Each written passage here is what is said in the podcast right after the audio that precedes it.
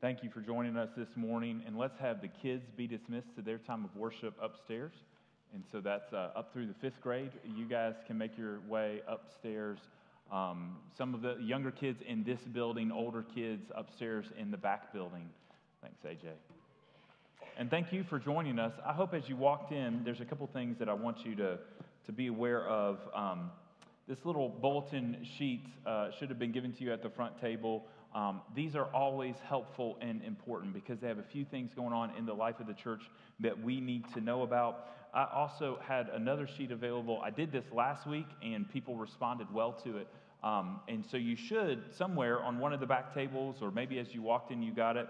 Uh, last week we did, um, I had a sheet on Proverbs and friendship. And this week it's on restoring relationships, which is kind of part two of the same message. So if you don't have one of those, go ahead and, and you can find them out in the lobby um, on the back table. Um, the little half sheet has a couple of youth events coming up. And so please just be aware of those things going on in the life of the church. I'm going to ask now Carol McFarland to join me. And Carol is going to tell us a little bit about actually two um, different events that are coming up. Good morning. Good Uh, morning. I shared this with the ladies at the ice cream social on Tuesday night, but a couple months ago I met with a friend who goes to Christ Church, and they have a, a ministry where they have groups of women, four women, that meet once a month for four months. So it's not a huge commitment, one night a month, um, and they're multi generational. And she's an introvert and really didn't want to go, but they asked her if she would help be an initiator, which means that all she does is text everybody to get everyone together.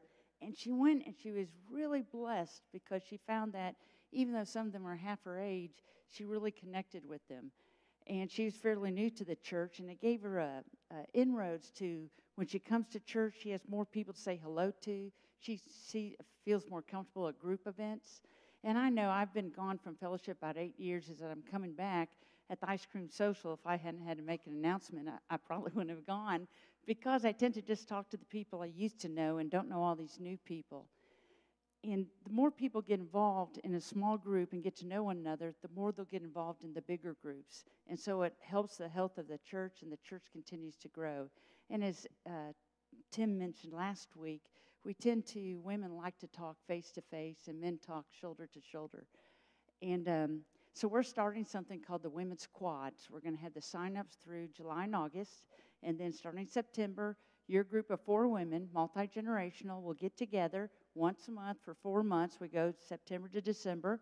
January, we'll have sign-ups again, and we'll have new groups. We won't assign them. We have a great computer program that can take the different age groups that will do it, so you don't know who you'll get with. But I just would encourage you if you feel disconnected, or even just an example, I got together with some women for dinner a couple weeks ago, and then afterwards, one of them was struggling with something, and she sent out and said, Hey, will you guys pray for me? I'm really going through a tough time. She would never have done that. She's an introvert, she's quiet. Um, she probably never would have done that if, if we hadn't gone together for dinner that one night.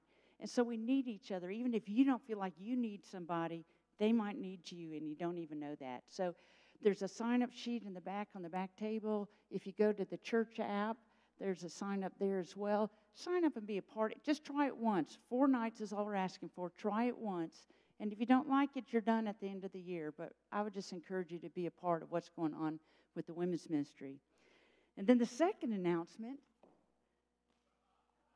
we have a pickleball group that's going to get together. If you have never known or know what pickleball is, this is the paddle. And you have a wiffle ball. You can't get hurt with a wiffle ball.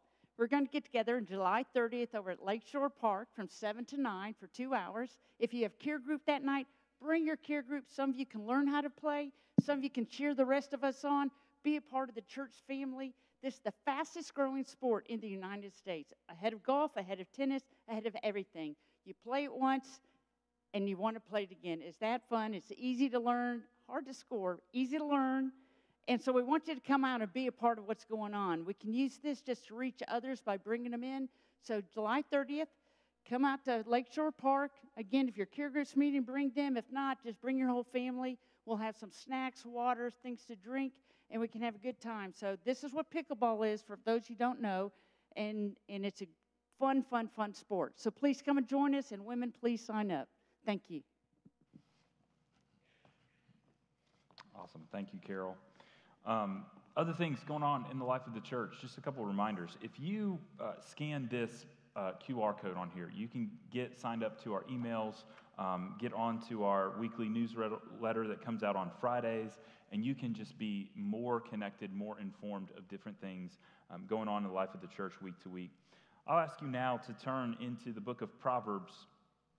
And um, if you have that sheet about restoring relationships, you'll see that, again, the reason I provided the sheet last week and this week is there's just a lot of scriptures that have to deal with these couple of issues that we're dealing with these weeks. And in order to sort of help us go through all of the material, all of those scriptures, I wanted to just give it to you. All those verses will be on the screen, those points will be on the screen, but it's a little bit easier to connect with if you're not flipping back and forth in 10 different sections of, of the book of Proverbs. Last week, we saw that relationships were important. If any of you have ever been in any sort of relationship, be it a, a friendship, a family relationship, you know that if we're going to talk about friendships, or if we're going to talk about family, we're going to talk about relationships of any kind, we have to also address conflict and restoration in relationships. Because if you've been in relationship with literally anybody, you fought with that person. And in fact, the closer the relationship is, probably the more intense the fight. One of the things that we, we talk about with marriage is that one of the reasons we need to learn how to resolve conflict in marriage is that the people you care about the most hurt you the most. Same thing with parenting. Nobody is going to hurt you the way your parents will or your kids will. Your immediate family wounds are some of the deepest and the most painful. And so, if we talk about relationships, we cannot talk about relationships of any kind without talking about what happens when they inevitably go wrong. And so, this week, two basic points, and we'll go through each with some subpoints, but basically, kind of the way we did last week. Last week, we said, we ask the question of why friendships matter and how we build friendships. Well, this week we're simply going into why relationships need to be restored and how we do it. Maybe you don't need an answer to the first question, but it's helpful. Why do relationships break down? Three points that I'll give you. Number one, we just destroy things. Proverbs 27, 5 and 6 says this Better is open rebuke than hidden love. Faithful are the wounds of a friend Profuse are the kisses of an enemy. Now, we looked at this verse last week, Proverbs 27, 5 through 6. It is one of the most important verses in any sort of relationship building to look at in the book of Proverbs. Again, Proverbs, they're not necessarily promises, but they are principles and they are lists of probabilities. So if you look at Proverbs, you'll see that he's trying to communicate to us something in the book of Proverbs about the way life works. So Proverbs 27 5 says, Better is open rebuke than hidden love. What's that trying to communicate? You're going to mess something up. You're going to break something. You're going to harm somebody. And you will need to be rebuked. And I will need to be rebuked. And so that's our starting point. We, we talked about this last week, but again, I start with this verse for the essential reason of saying relationships break down because of you and because of me and because of just being human. And I think that's probably like abundantly clear to all of us.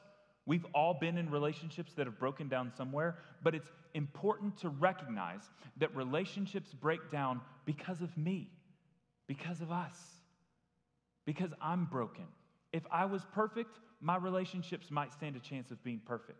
But you throw an imperfect person into a relationship with another imperfect person, and we will break things down. And so, any relationship needs to be based on the assumption that both parties are going to get it wrong at some point. And repeatedly, often, both parties are going to fall short. It's true of your marriage, it's true of your parenting, It's true of your adult children who let you down sometimes. It's true if you are a, an adult and struggling in your relationship with your parents, don't expect that your parents should have gotten it right all throughout your whole life and should be getting it right every day now. Your parents are going to mess up. And so, it's that principle of knowing that we all fail, we all need our failures addressed, we all need to grow in re- response to failure. That's the first reason relationships break down. We destroy them. We destroy ourselves, we destroy our connection to God, we destroy our connections to each other. That's what human beings who are sinners do. But secondly, why do relationships break down? Because of sometimes just the things that we say. We destroy relationships with our mouths. Proverbs 10:18 says the one who conceals hatred has lying lips. And, and whoever utters slander is a fool. Okay, so, so two ends of the same coin here. The one who conceals hatred has lying lips. That's the picture of somebody who actually hates another person, but is faking it and is being really kind and polite on the outside, but is, is, is trying to deceive the person and actively even deceiving themselves because you disdain the other person. You dislike the other person. That's a problem. Part two of that is the person that utters slander is a fool. I want to talk about those two words. Those two important principles in this verse are hatred and slander. And both of those, we need a little bit more time to unpack what those words mean so we don't make assumptions. In, in the Old Testament, the word hatred, it kind of comes up a lot, um, where it talks about um, even God hating sin or hating parties. It talks about how, um, how we are to not hate others, but how we are to serve others. The Old Testament word that gets translated as hatred there may be a little bit weaker than what we conceive of as hatred. Maybe disdain is a better word. Maybe dislike is a better word. Actually, if you are if you want to understand what the Bible's concept of hatred is, you look at Jesus, who interprets the Old Testament concept of hatred and says that he looks at, at actually murder and compares murder to hatred and compares hatred and murder to saying an angry word about someone. And so you see, all of these things are roots of, are, come from the same root of the same sin. It doesn't mean that everyone in this room has murdered somebody. And maybe you say, well, I haven't murdered. I also, I just don't hate people. There's some people I don't like. There's some people that make me really angry, that make me really frustrated. But you look at the line of Jesus to be angry with someone and to speak an angry word about someone is hatred, is murder in your heart. Those three sins that we see as so radically different are all the same in Jesus' mind. And so the question is are you harboring disdain, bitterness, anger for another person in your life right now? Maybe that's where this, this message, these passages get really, really practical. Who's that person? Who's the person you're harboring bitterness for? Who's that person that has hurt you that you're angry with? And, and you're still, still circling in your mind that anger. We need, to, we need to then apply what the scriptures say about relationships into that situation. The person that makes you angriest, that's who we need to apply this, um, this conversation to. With our mouths, we, dis- we conceal hatred, or ill will, maybe is a better translation. We want somebody else to suffer. That is biblical hatred. We slander. Now, I said we need to understand hatred from an Old Testament concept. What about slander from an Old Testament concept? What is the definition of slander in the English language? It means to make a false public statement about somebody else. And there's a very key word in that. Slander is a false statement within our legal system, within the English language, and our understanding of that term. That is not true in Hebrew. In Hebrew, in this passage, and in multiple passages, we have multiple passages today that use this Hebrew word that gets translated as slander. And it's kind of a difficult translation for us to understand because in every single one of these passages, all slander means is a bad report or an evil report. And in all of these verses, that evil report may be true. And so, slander in Proverbs is not saying something public, bad, and false about someone. It's just something public and bad that could actually be true.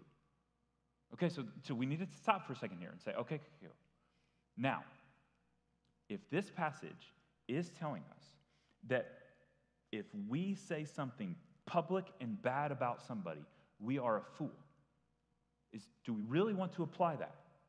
Is there ever a place to be public and negative? I think that's a good question for us. Because uh, I'll just, I'll just go ahead here and, and we'll go a little bit farther. Uh, Proverbs 11, 12 through 13. I'm going to skip over the next verse, come back to it.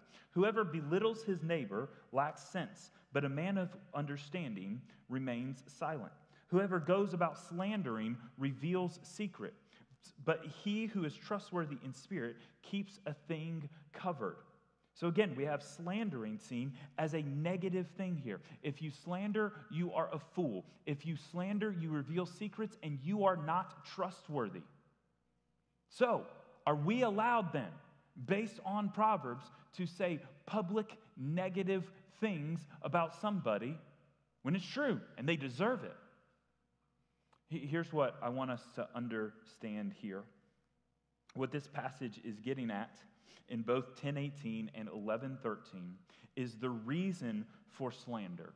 The reason for those public comments matters a great deal.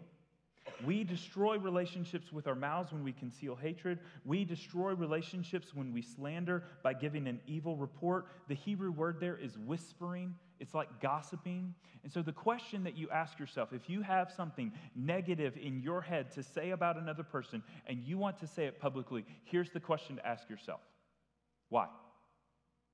Why does that information need to be known? Is that information in my head Am I bringing it out of my head and through my mouth because it needs to be public for somebody else's protection or for my own relationship protection?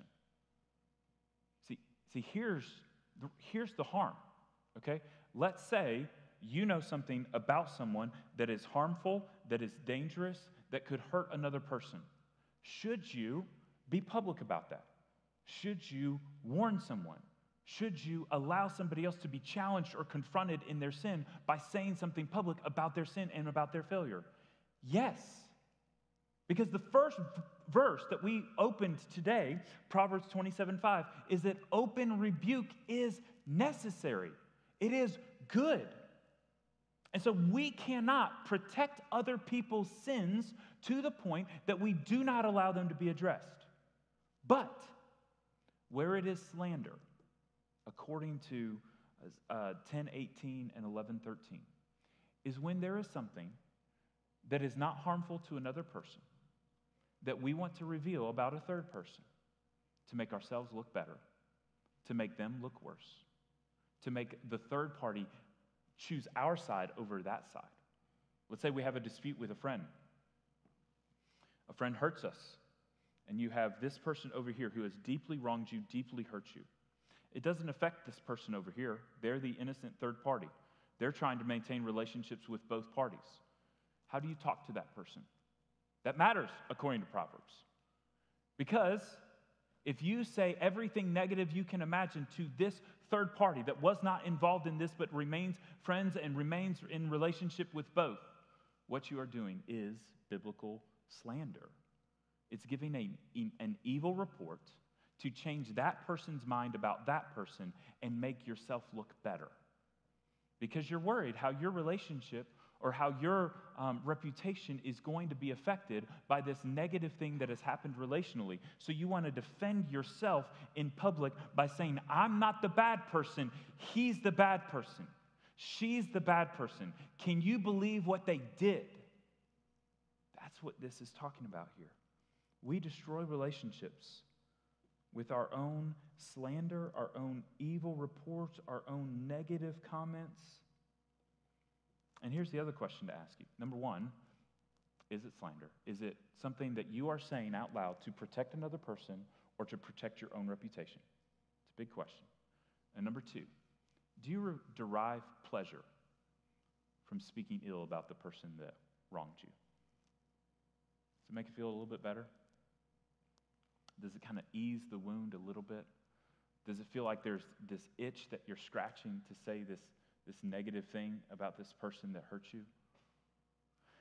If that is the reason, because you want to derive pleasure from somebody else thinking ill of the person that wronged you, that is what Proverbs is calling foolishness. When you speak ill of somebody for the sake of your own reputation or for the sake of your own pleasure, that is destroying a relationship with your mouth. Look at Proverbs 17:9 and what it adds to this conversation. Whoever covers an offense seeks love, but he who repeats a matter separates close friends. So that's that image I was just talking about, where this person over here wrongs me. And I have got to convince our mutual friend that he is wrong and I am right so that I maintain this mutual friendship. But by repeating the matter over and over, by slandering, by giving an evil report of somebody else, what I am doing is I'm, re- I'm expanding the relational conflict. I'm expanding the relational destruction so that more people are affected by this relational destruction. Re- you repeat a matter in 17:9 because you want other people on your side. And sometimes repeating a matter doesn't have to happen out loud. Let me give you a principle of wisdom that we can take from Proverbs 17:9. One of the worst things that we can do in regard to our relationships, particularly relationships that have been broken, people that have hurt us, is continuing to repeat the matter to ourselves. Think about it. Ever been hurt by somebody? And your urge isn't to go and gossip about them and speak bad about them. You're thinking, I don't have a problem with that, but I live in my own head a lot. I got lots of things I want to say up here. I'm not going to say them out loud. I'm not going to say them to that third person. But there's lots of matters that I'm repeating to myself in my own head. That too is foolish because that leads nowhere but to bitterness, to anger, and to further brokenness. So that person has wronged you. The more you repeat that matter, the more their wrong dominates your life. That's the scary part. They wronged you, they've moved on. And you're the one that's continuing to dwell, continuing to suffer, continuing to battle with bitterness, and continuing to pe- repeat the matter over and over to friends that trust you, but also, and sometimes even more dangerously, within your own head, dwelling on it, rehearsing the conversation that you want to have, but you know you'll never get to have. That's what destroys our minds, destroys our connection to people, makes us distrust other people, and makes and disconnects us from the loving God of forgiveness. And it treat, and it, it moves us into this isolated foolishness where we can't build healthy relationships with anyone anymore because we're living in our own head about a brokenness that happened long ago and bitterness that hasn't been healed.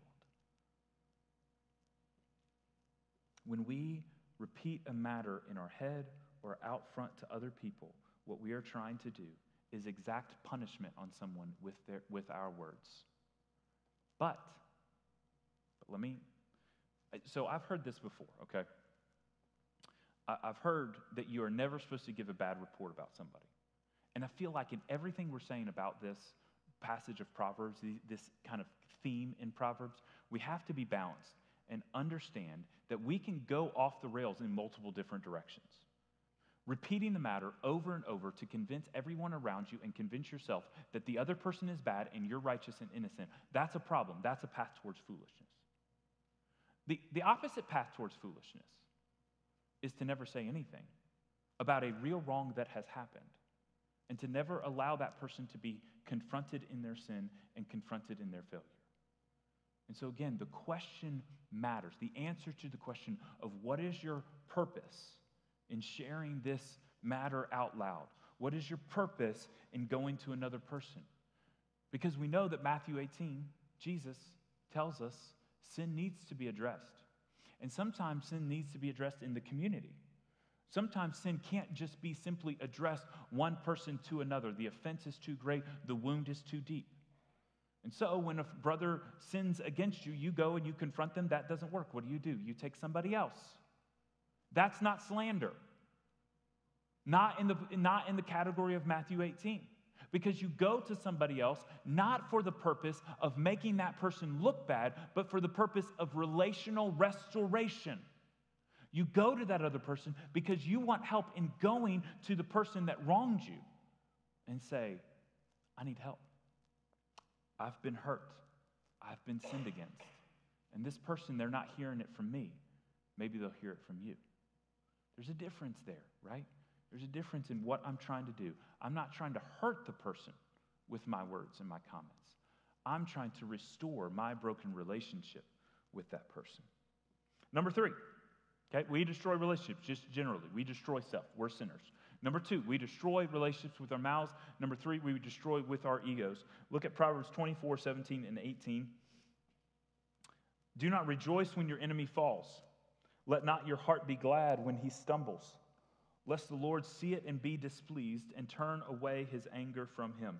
I'm going out of order here, so I'm going to, I'm going to go back and it's going to mess up Josh on the screen too. But Proverbs 11, 12 through 13. Whoever belittles his neighbor lacks sense, but a man of understanding remains silent. Whoever goes about slandering reveals secrets, but he who is trustworthy in spirit keeps a thing covered. So those four verses, those two sections, Proverbs 11, 12, and 13, Proverbs 24, 17, and 18. A couple of key concepts from there. 11, 12, belittles his neighbor. And 24, 17, rejoicing when your enemy fails. We destroy relationships with our egos because what we do as humans, this is just what we do, we compare. We, we do it constantly. And as a parent, you've been annoyed with your kids about it because your kids want to compare things all the time. They want to compare what they get to what their sibling gets to what their friend gets. Well, uh, Johnny's dad got him this for his birthday. What you got me this. Johnny's mom lets lets her have lets him have a phone already. Johnny's mom did this. Blah blah blah blah blah. You know how annoying comparison can be when you're a parent, right? but but we do it to ourselves too. Because we're, we're just like our kids. We're just broken. Maybe we matured out of a little bit of it, but we're constantly comparing ourselves too, aren't we? And we're constantly comparing ourselves to the people that wrong us. What this concept of belittling is doing in Proverbs 11 12 is saying that what belittling a person means in that passage is this person has hurt me, this person has wronged me. So, in my mind, I'm going to tell myself less about them. I'm going to present a caricature in my mind of who that person is. When I think about that person or when I talk about that person, I'm going to emphasize all the negatives so that I, in comparison, look better than that person. Or the other way that our ego comes out is when we rejoice.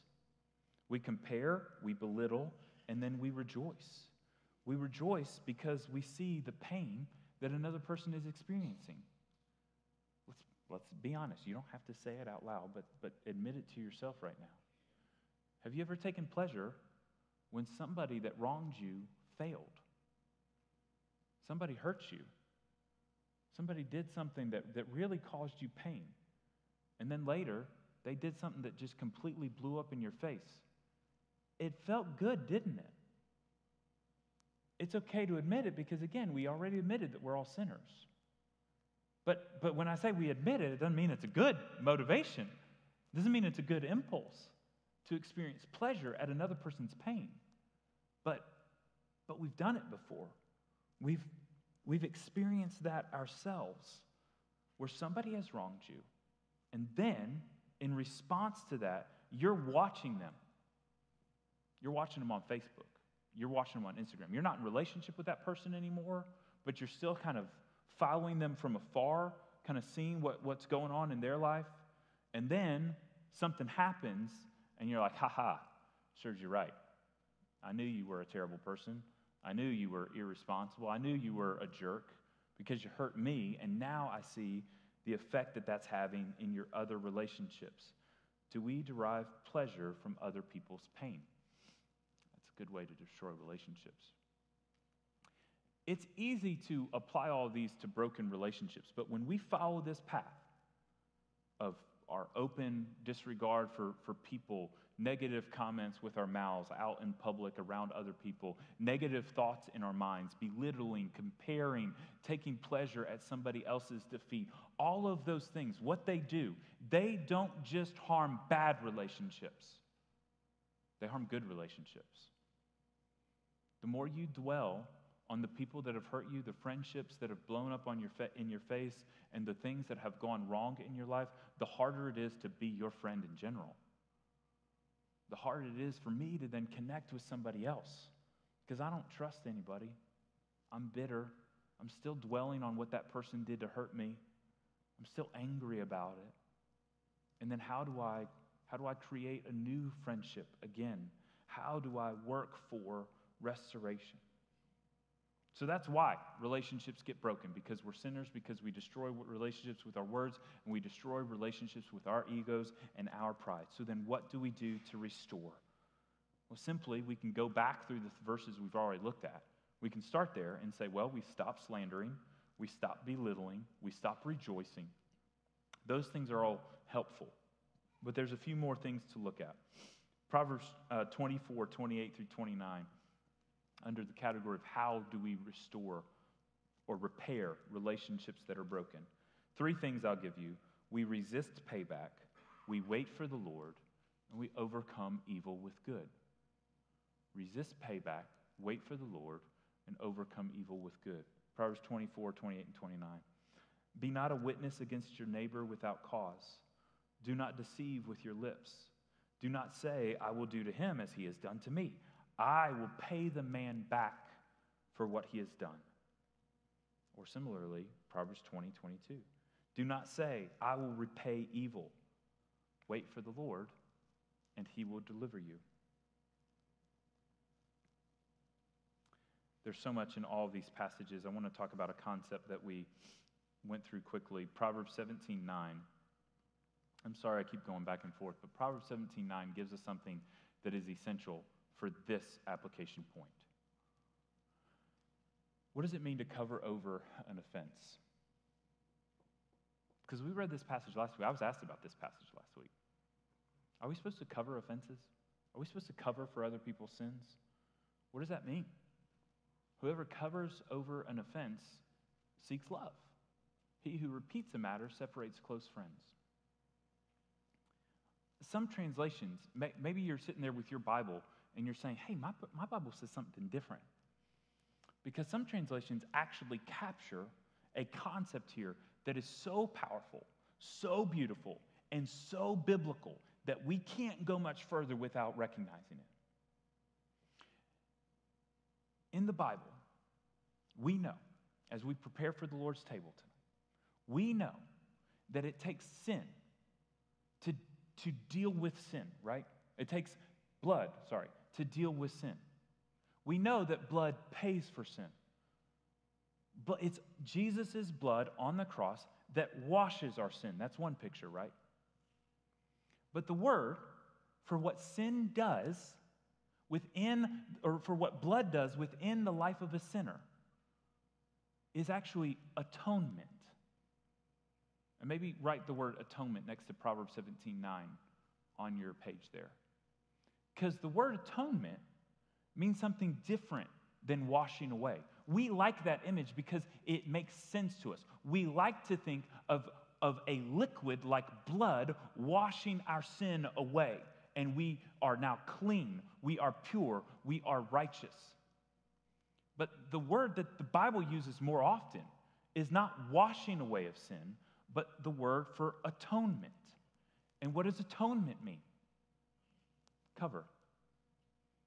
Our sin is covered, atoned for by the blood of Jesus. That's the primary way Old and New Testament both talk about sin being dealt with a covering.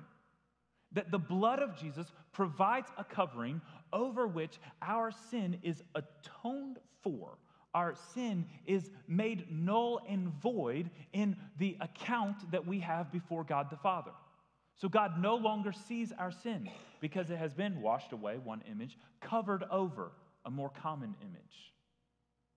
So Jesus' blood covers over our sin. And what's another way of saying this?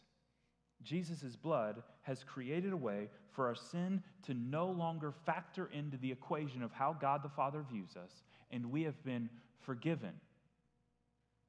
And so the word atonement and the word phrase here in Proverbs 17 9 for covering over an offense, the concept that some of your some Bibles out there will translate it this way.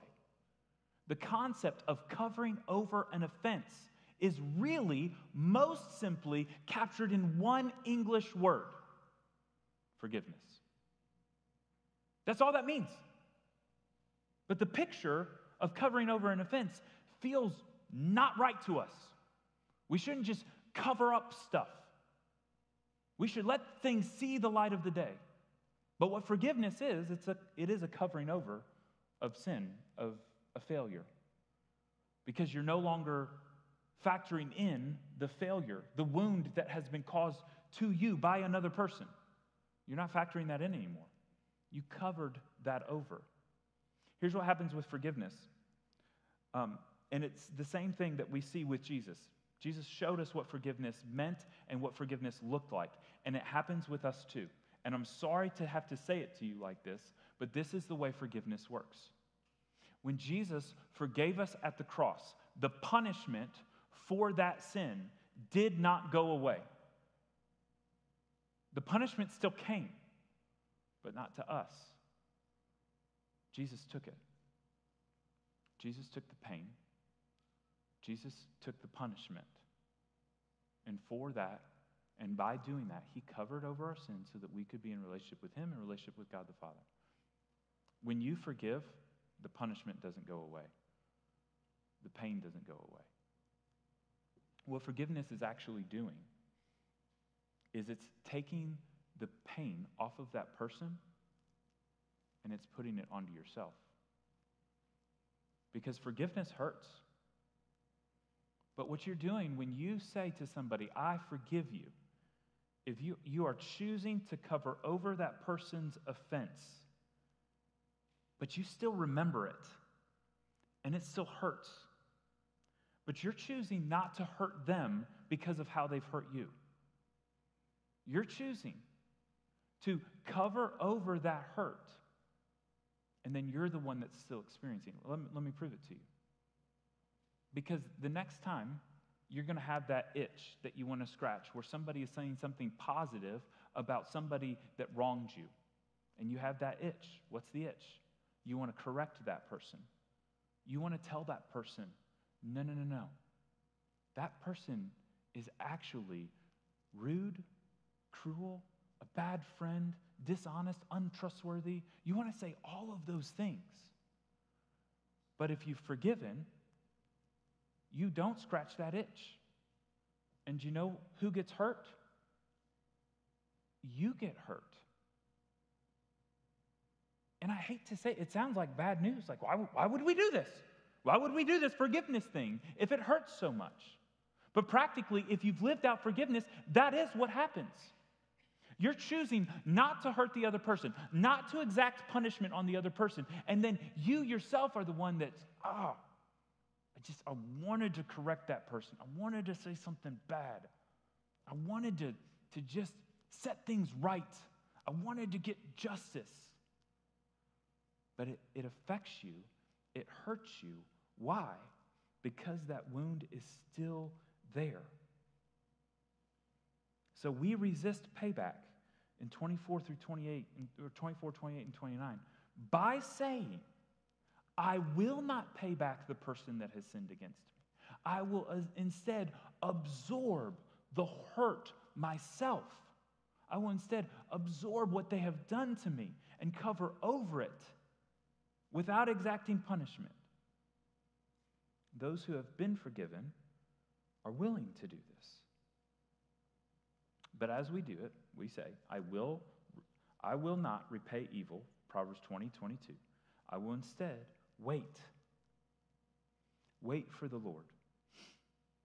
What we're doing in forgiving other people is we're resisting the urge to pay back, we're covering over the offense, and we're waiting for God's justice. We're waiting and we're trusting that God is actually going to care for you. And God's going to care for your pain and your hurt and your brokenness. God is going to be the one that will give you what you need. God is going to be the one that will heal the pain that you are causing yourself by not causing pain to somebody else. God is going to be the one, the only one that can actually resolve that itch that you feel, that you want to scratch by hurting the other person. Waiting for the Lord, waiting for His justice is the only way. Proverbs 25, verse 21. We don't just wait for the Lord, we overcome. Proverbs 25, 21 says, If your enemy is hungry, give him bread to eat. If he is thirsty, give him water to drink. For you will heap burning coals on his head, and the Lord will reward you.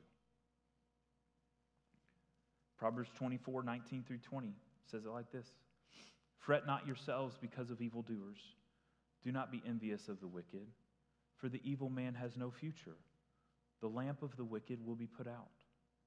So we wait on the Lord. We don't worry about the evildoers. We're not envious of the, of the evildoer and their human success that it seems that they have because we know, Proverbs 24 19, that the evil man has no future. The evil man will not be ultimately successful, though it seems like they are. Though it seems like that friend that wronged you, that, that former employer that wronged you, it feels like they're prospering. They have no future according to God. Romans 12, Paul captures this concept of forgiveness, of relationships, of, of enemies that wronged you. Paul captures it in Romans 12, 19 through 21, when he says, Beloved. So this is Paul talking to Christians, brothers and sisters, children of God. Never avenge yourselves, but leave it to the wrath of God.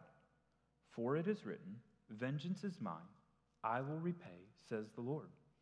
To the contrary, if your enemy is hungry, feed him. If he is thirsty, give him something to drink. For so, by so doing, you will heap burning coals on his head. Do not be overcome by evil, but overcome evil with good. So, overcoming evil with good is responding to somebody that has hurt you, that has wronged you, that has done something that has affected you. And, and let's be clear some of us, some of us have been deeply hurt, deeply wronged. And so there's something really insensitive about coming in and saying, you know what? We just have to forgive and move on. It feels really insensitive. But it is only ever possible through Jesus. This is not Pastor Tim talking to you, saying, Someone's deeply wronged you. Absorb the pain yourself, move on, and forgive. This is Jesus that's saying this. And what Jesus is saying to you is that when your enemy wrongs you, when your enemy hurts you, when the former friend has turned his back, when the family member that you loved and served has turned her back on you and deeply, deeply wounded you, what Jesus is telling you is for your own good. You will not survive if you do not forgive and you do not release that person from your need to exact punishment on them. Because your need to exact punishment on someone that has hurt you is a burden for you, not for them. You can't put a burden on somebody else. You can try. We've tried that, right? You've tried to guilt people into stuff. You've tried to make people feel bad. We've all done it. I get it. You can't create a burden on somebody else. But you, by carrying that, by carrying that anger, you're putting the burden on yourself. And it's a burden that only Jesus can take away and can only be taken away by truly seeing how Jesus forgives.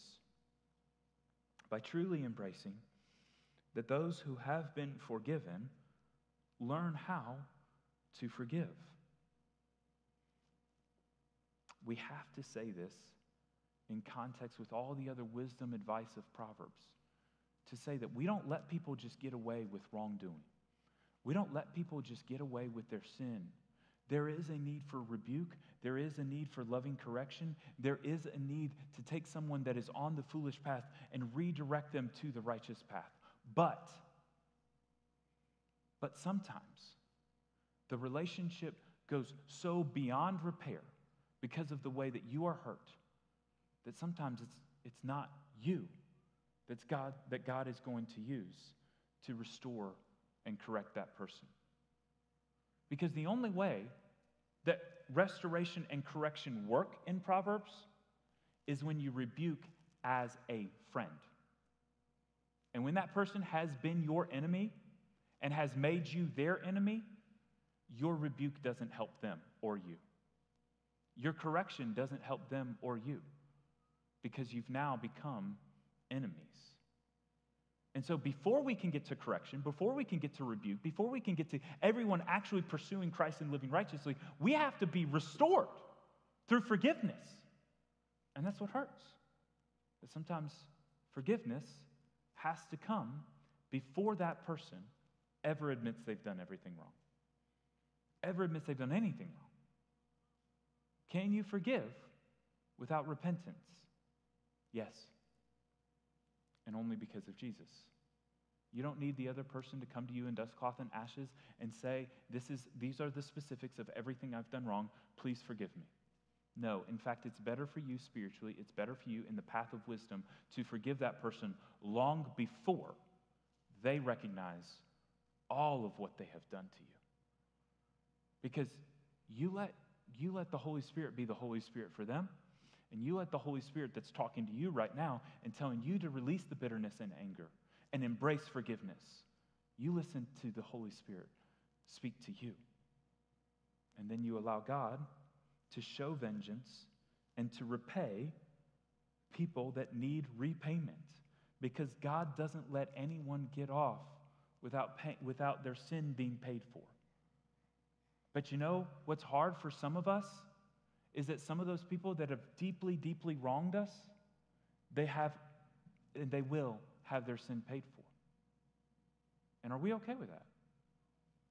What happens if that person that's hurt you the most is going to be in eternity around the throne of God, forgiven, blessed by God, dearly loved? Are we okay with that level of redemption? Because I think for some of us, it, we look at these passages and we say, well, you know what? I'm glad to know that that, that terrible employer I had, I know that he's lost. He doesn't believe in Jesus, and someday he's going to get his just desserts. Some of us has that, have that impulse. But what if that person was redeemed and forgiven? And that sin that so deeply hurt you, they, they're never punished for it because Jesus is punished for it. The only way that that is okay, that that's going to feel okay, is when we fully understand the depths from which we've been forgiven.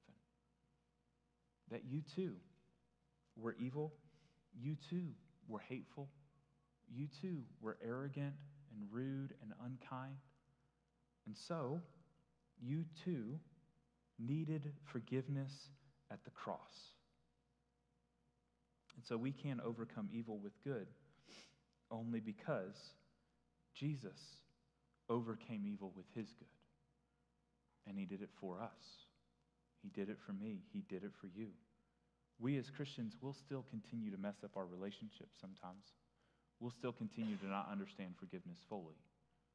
But we as Christians are constantly in that pursuit of restored relationships at the foot of the cross because we believe in forgiveness and we receive forgiveness. Proverbs 12, 18 says this, uh, back up one verse from where we were a second ago. as much as depends on you, live at peace with everyone. So here's how we close it this morning seek peace. But seek peace with the full realization that you cannot live at peace with everyone based on your own actions. Some people, they just don't want to live at peace with you. Some people will never fully be reconciled to you in this life. Jesus prepares us for that. God warns us about that. But as he says, as much as depends on you, seek peace, he then says, don't exact vengeance. Instead, overcome evil with good. Because no matter how many broken relationships you have, no matter how deeply someone has hurt you, you can still live at peace with Christ and live at peace with those around you because of the forgiveness created by Jesus that flows through those that believe in him. As I said a couple times already, I'll, I'll, say it again as we, as we look at the table, as we prepare ourselves for the table. This message is absolutely insane without the blood of Jesus. It makes no sense from a worldly standpoint, from a human standpoint. It feels like injustice to cover over someone else's sin and to forgive and move on. But the beautiful story that we've all been wrapped up into is that we were that person. We were the person whose sin is not being counted against us. We were the person who so deeply wronged our Creator, who so deeply acted in rebellion and hate against the God who loved us. We were once that person. And Jesus' blood has covered over our sins. Jesus' blood has brought us near. Jesus' blood has forgiven us so that we can now seek restoration from others only, only by his blood. I'm going to ask the band to come up on stage. I'm going to ask the guys serving communion to join me up here. And I want to tell you about these elements here. What we do when we practice communion is we obey. We do this because Jesus said, when you gather, do this. He said, when you gather, take bread, break it, and consume it in remembrance of Jesus, the Messiah. And when you gather, take juice and drink it, and remember you are united to Jesus. And so I'm going to ask you, as we prepare for these elements, here's, here's the way it's going to work there, in a minute, I'm going to pray, and that's going to signal they're going to sing, lead us in worship. The men are going to pass out the crackers first, and then they'll come back, they'll pass out the juice. Hold both of them, and we'll partake of it together. But as we sing, I want you to reflect. I want this, the Spirit of God to move in this place and to move us to conviction of sin Help us find where we need to be the ones acting in forgiveness and acting in release of what others have done to wrong us and hurt us. And as you ask that question, as you reflect, I want you to hold this in your hands and recognize this is the body that was broken because of your rebellion. Is anything too deep to forgive? Does anything hurt so much that you can't forgive and release yourself from that bitterness?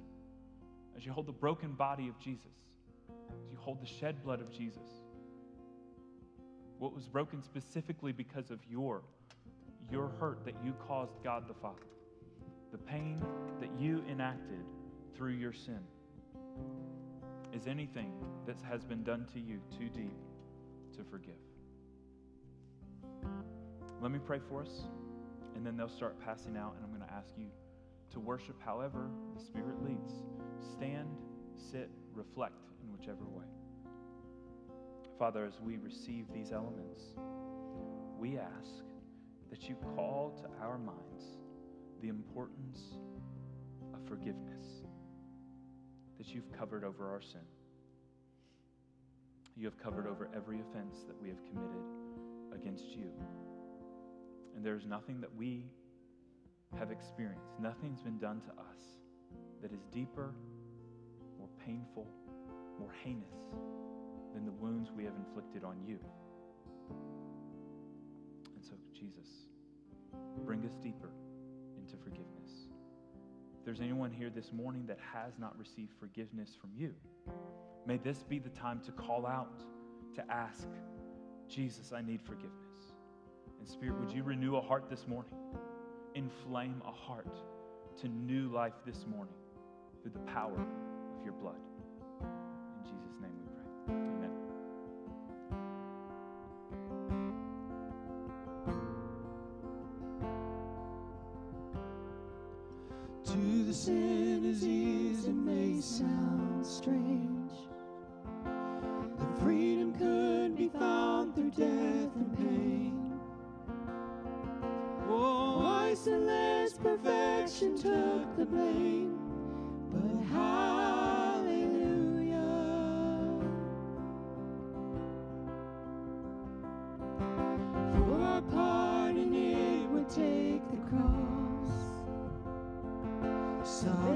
and page.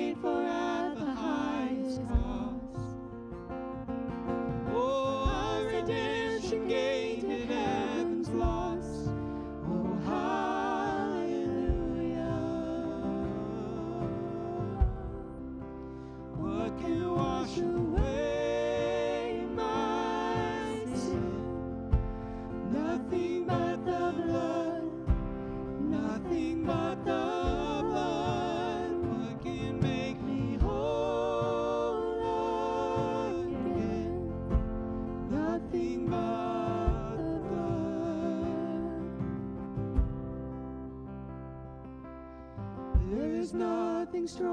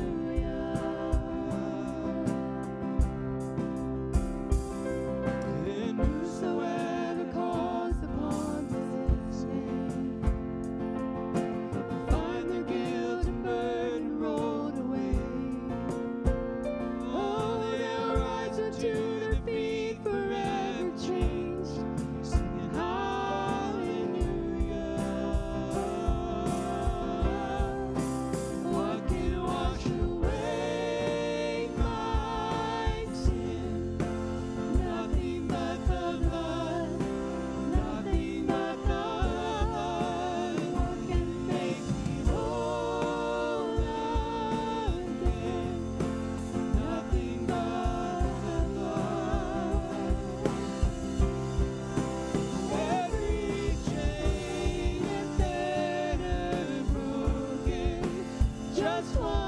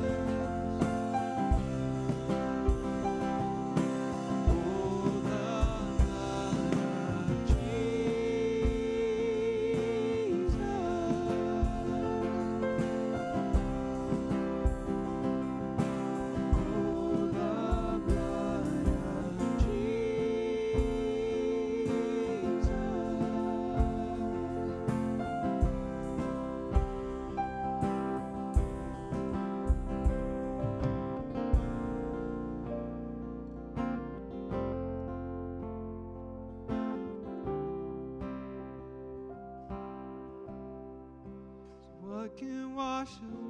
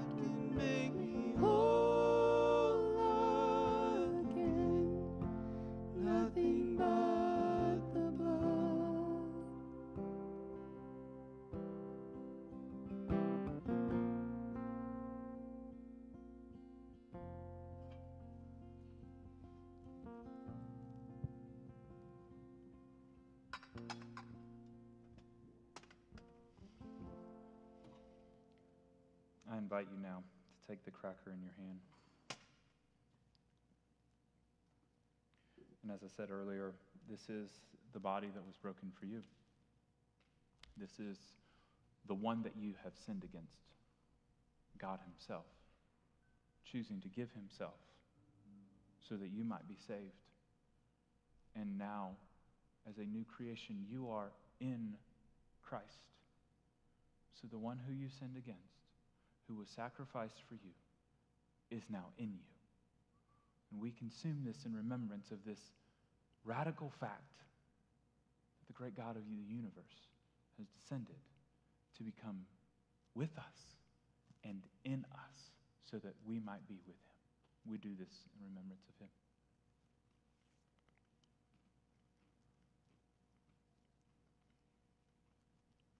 And now the cup of his blood, the cup of covering, the cup of atonement. Not because covering is a light concept, but because covering is a strong concept. And God the Father no longer sees our sins because this blood has washed over us to cover it once and for all. Any sin we ever commit, covered over by the once and for all sacrifice of Jesus. We do this in remembrance of him.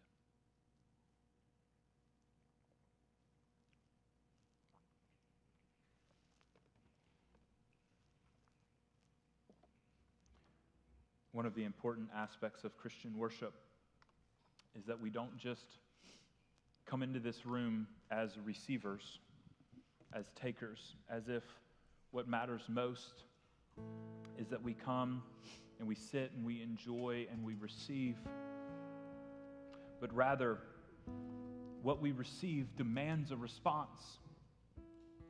We will never, by action, come close to earning what we have received. And yet, the beauty of all that we have received creates givers, creates responders, creates worshipers. And so, as we worship, we have the gift of having an opportunity to respond. This is what we call our Samaritan offering. It is not for the ministries of our church. This money goes outside of our church to serve those in financial need, to serve those in need of the gospel. So let me pray for us. We'll receive this offering in Christ's name. Father, we thank you for all that you have given.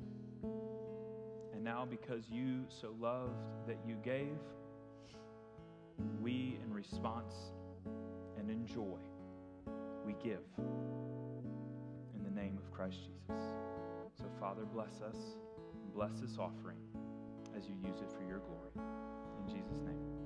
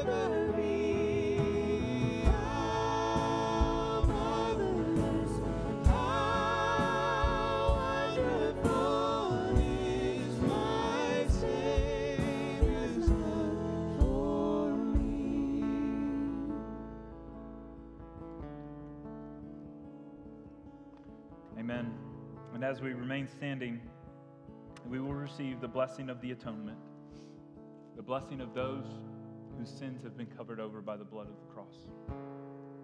The Lord bless you and keep you. The Lord make his face shine upon you and be gracious to you. The Lord lift up his countenance upon you and give you peace. Amen. Go in peace.